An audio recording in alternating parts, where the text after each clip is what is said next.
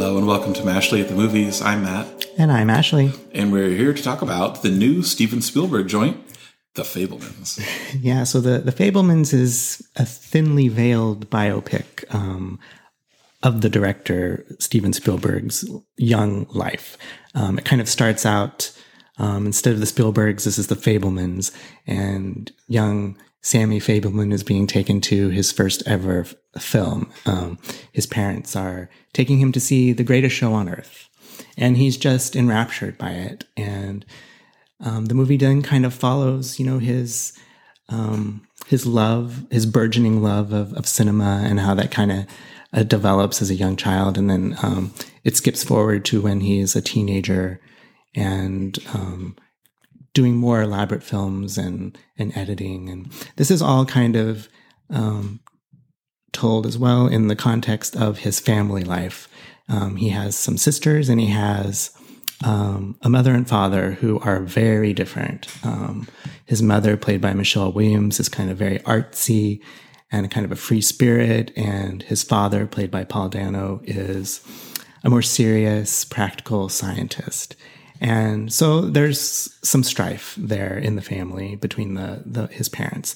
So it just kind of um, follows his uh, development as a filmmaker, as a young man, and um, yeah, the relationships uh, that he has with his family.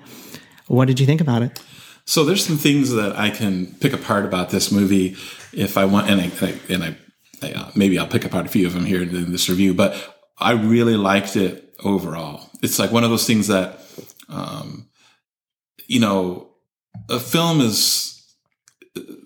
So I think it was Ebert, Roger Ebert, one time talked about literature hits you because sometimes on a more intellectual level, not exclusively, but more, and then movies often are more like you know pushing emotional buttons.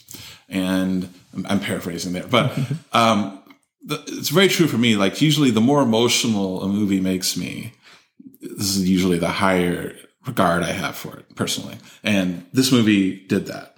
Um, like I said, it is not without its faults or it's not without things that you could pick apart in it, but it really kind of really impacted me. And, you know, it, it's a, it's got, it's about a lot of different things. Um, but you know, it's, it's about forgiveness and love and friendship and family. And then also filmmaking, uh, last but not least, because, you know, we see young Sam Fabelman, Sammy Fabelman, or little Steven Spielberg, whatever you want to call him, um, who for the majority of the movie is played by uh, Gabriel Bell, who is is is uh, he's actually I think in his early twenties, but he plays like teenage uh, Sammy, and he he's he's quite good. I don't think I'd seen him in anything before now, um, and he he holds his own with you know Paul Dano and Michelle Williams and and even uh, Judd Hirsch in a particularly one particularly great scene. Um, so yeah, and uh, we so you know we have we have you know scenes in this movie where Sammy Fabelman, you know, he he keeps kind of going through uh, these uh, cameras, you know, film cameras that he gets as he gets older that you know increasingly get more um, you know, you know, detailed and better. And then he he makes these movies like he has uh, like the Boy Scouts or something, and he he makes movies with this Boy Scout troop and then shows them to crowds of people, and they're nice, you know. And this is apparently how Steven Spielberg, you know, did his thing, I guess. Um, but then yeah, we also have the family strife and drama. That actually was the bigger pull for me. Um, I, I was just fascinated by it. There's this this dynamic. Um, they also they have a friend like um well the Mr. Mr. Fabelman, Paul Dano refers to him as his best friend. His name Benny. He's played by uh, Seth Rogen, and um, I mean, I knew something was up. so like, so the movie, so the, the Fabelmans move around. All right. So the movie starts out they're living in New Jersey, and then Paul Dano. I mean, he's really good at his job, and he I forget what he does. What does he do? He's like He's like it's with computers, right? Computer yeah. science. Computer science, yeah. so he's really good. He gets promoted or takes a different job, and he goes to like uh, Arizona, right? Mm-hmm. Arizona, and then they eventually get to Northern California. Um, like the first time that they're getting ready to move, like from New Jersey, you know, uh, Mr. Fabelman tells Mrs. Fabelman, you know, this is what's happening, et cetera, et cetera. And she's all like, well, what about Benny? Like, you're, we're, we're going to take Benny too, right? Because Benny works with Mr. Fabelman. And, uh, and he's like, well, I mean, they're, they're really wanting me. she's like, but you could get them to take him too. And I'm like, what's going on here? You know, I, I, I, I, have, I have my suspicions about what's going on here, which of course, as the movie progresses, you know, we find out what's happening.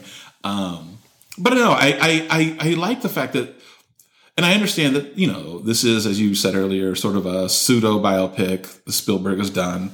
Um, he co-wrote this with uh, Tony Kushner, and it's just sort of his life story. So these are his stand-ins for his parents, um, and I, so he's he's treating them. I wouldn't say with kid gloves, but he imbues these characters with a humanity that I really appreciate because there's like no villain here. Mm-hmm.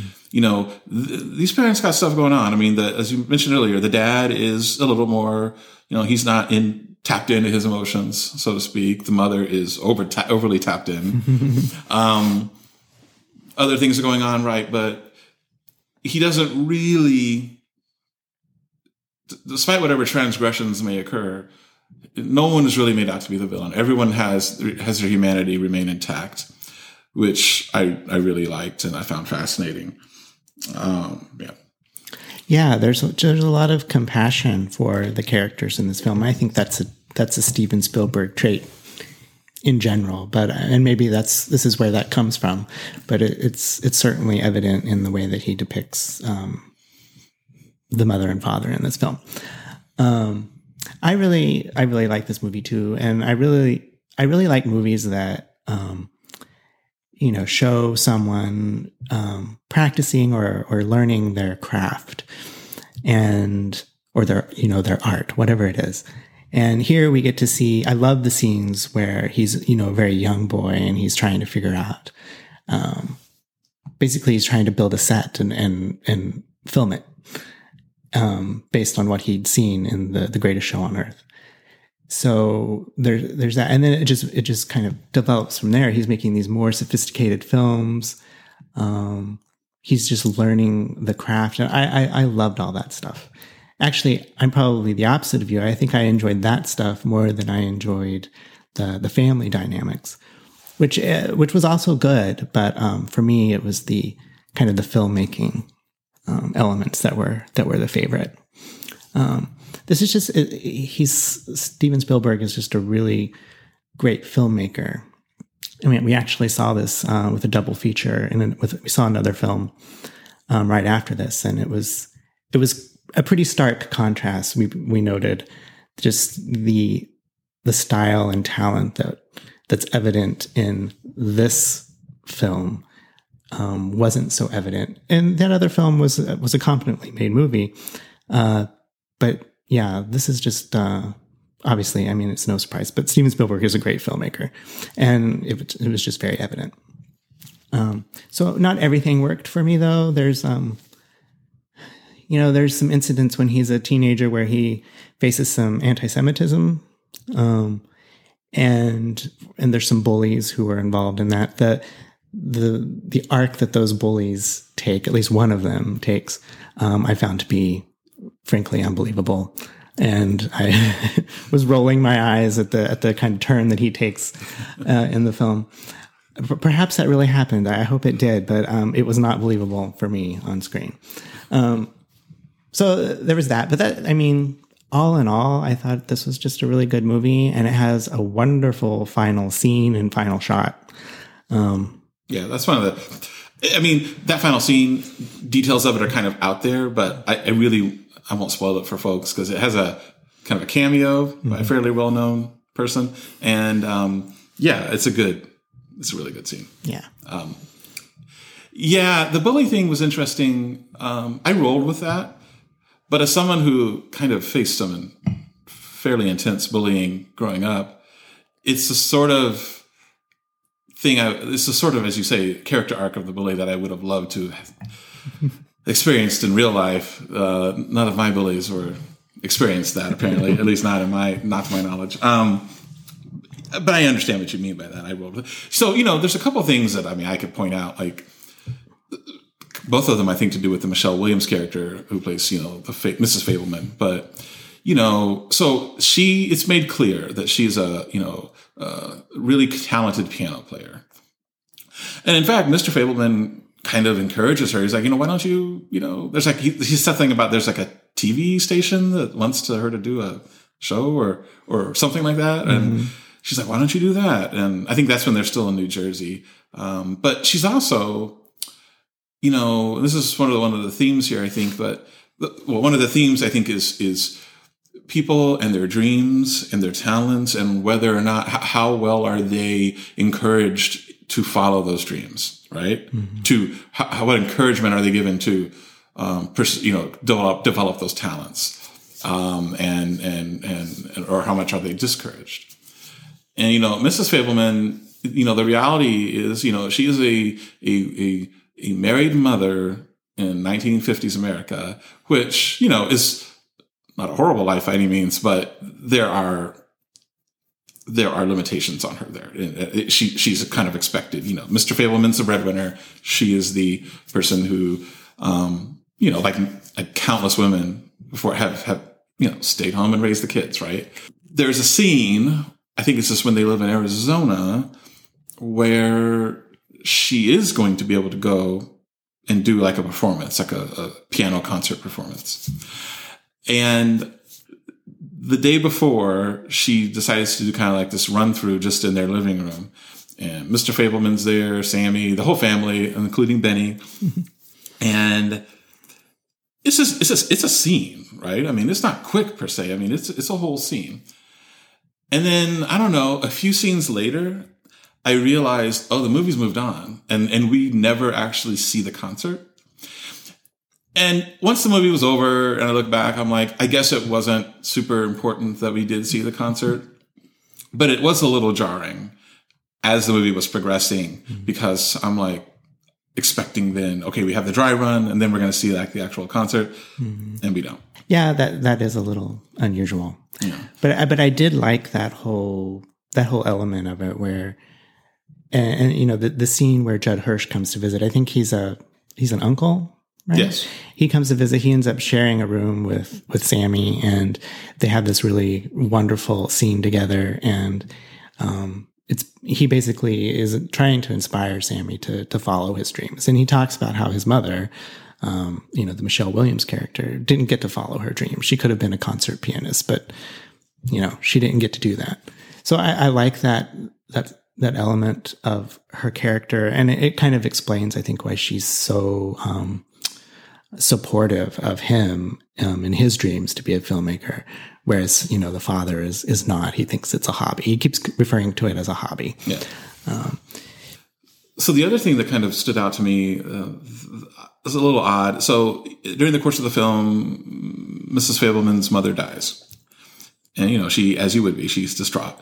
And then um, the next scene or two we see, uh, she is woken up by a phone call, and and it's the voice of her mother and her mother's warning her about a man who's coming. And so she's talking to her mom and mr fabelman like is in bed next to her and he you know he he he hears what's happening and he's you know kind of sitting laying there in bed next to her listening intently like what you know what's going on? And i was thinking to myself like you know i mean there's grief right? And missing someone and then there is imagining your dead parent calling you on the phone and holding a conversation with them. And um, it's weird. Like I thought that plot thread would be picked up. I'm like, well, that's pretty significant. I mean, that needs that needs attending to. Um, but that, that that's never picked up. And and and it's only it's only referenced as like, oh, that was that was must have been a dream. I had a dream, and I'm like, that seemed pretty real. Um, and yeah, so that that was a little odd, I thought. But again, I'm just bringing that up because I mean, like I said at the beginning, uh, I mean, to be fair, there's things about this movie that I could I could pick apart, but it's it's sort of the overall emotional impact it had on me and the, all the other great things about it. One thing I will mention too, and this is just me going off on a, on a side note here, so you all are free to skip toward the end and hear our scores there if you want. But um, I was watching this movie, and afterward, I was thinking about um, this book by Malcolm Gladwell called Outliers. Uh, came out a few years ago, and he was looking at very successful people and what made them successful or how they were able to be successful. So, you know, he made a point of saying it wasn't just like, because, well, a lot of times when folks look at someone who's really successful, like, or really good at something in their particular field, you always kind of look at them as a person, as their traits and what they do, you know, and, and whatever. And, and that's fine. But I think, um, Gladwell was a little bit more interested in kind of their background and their upbringing and where they were from, kind of what got them to the point where they were successful. Um, because you know, you know, there were examples in there of people who come from more like disadvantaged backgrounds or people who don't have who who didn't have opportunities. You know, like he talked about like Bill Gates and how Bill Gates had access to this computer lab like almost twenty four seven when he hmm. was in his formative years, mm. and just spent a lot of time there and that probably was made the difference between him just being a, a very, you know, innately keen and smart person who could be good with computers to somebody who's like now like a billionaire and you know founder of Microsoft or whatever. Um, and I was thinking about that because you know Steven Spielberg, it's really not up for debate, is one of the greatest filmmakers ever, um, and very successful. And as I was watching this movie, I'm like, so this dude came from a really solid middle class background where at least one of his parents was supportive of his love of filmmaking. And even though his dad verbally wasn't supportive, his dad did like pay for him to get these cameras. Um, Benny was even supportive of him in that regard. And, and, um, he had these opportunities to hone his craft and spend hours you know that's something else gladwell talks about in his book you know the number of hours it takes to you know through repetition to get better at your craft um, so yeah it's cool to have talent a lot of people have talent but then you also have to have the opportunity and then you also then have to be able to um, um, have the time to to to get better at it and so, yeah, I was thinking about that book a lot when I was watching this movie because Spielberg really lucked out. And, um, mm-hmm. and I'm sure that's probably part of the point he's trying to make in this movie is that, you know, he really came from a fortunate fam, uh, fortunate background and mm-hmm. overall, despite all their troubles, a, a good family, um, and was able to, to, um, practice, uh, and become, become one of our greatest filmmakers.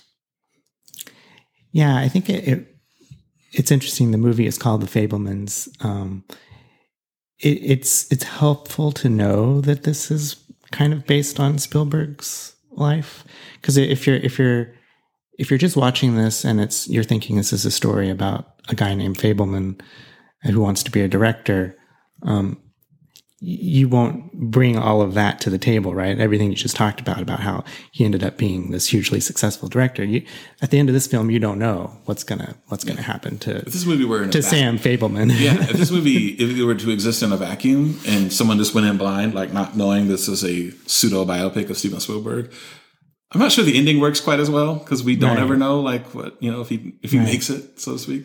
And, and I'm sure there's a lot of people who are going into this film not knowing that. I mean, maybe they'll figure it out, but um, it certainly doesn't broadcast it at all.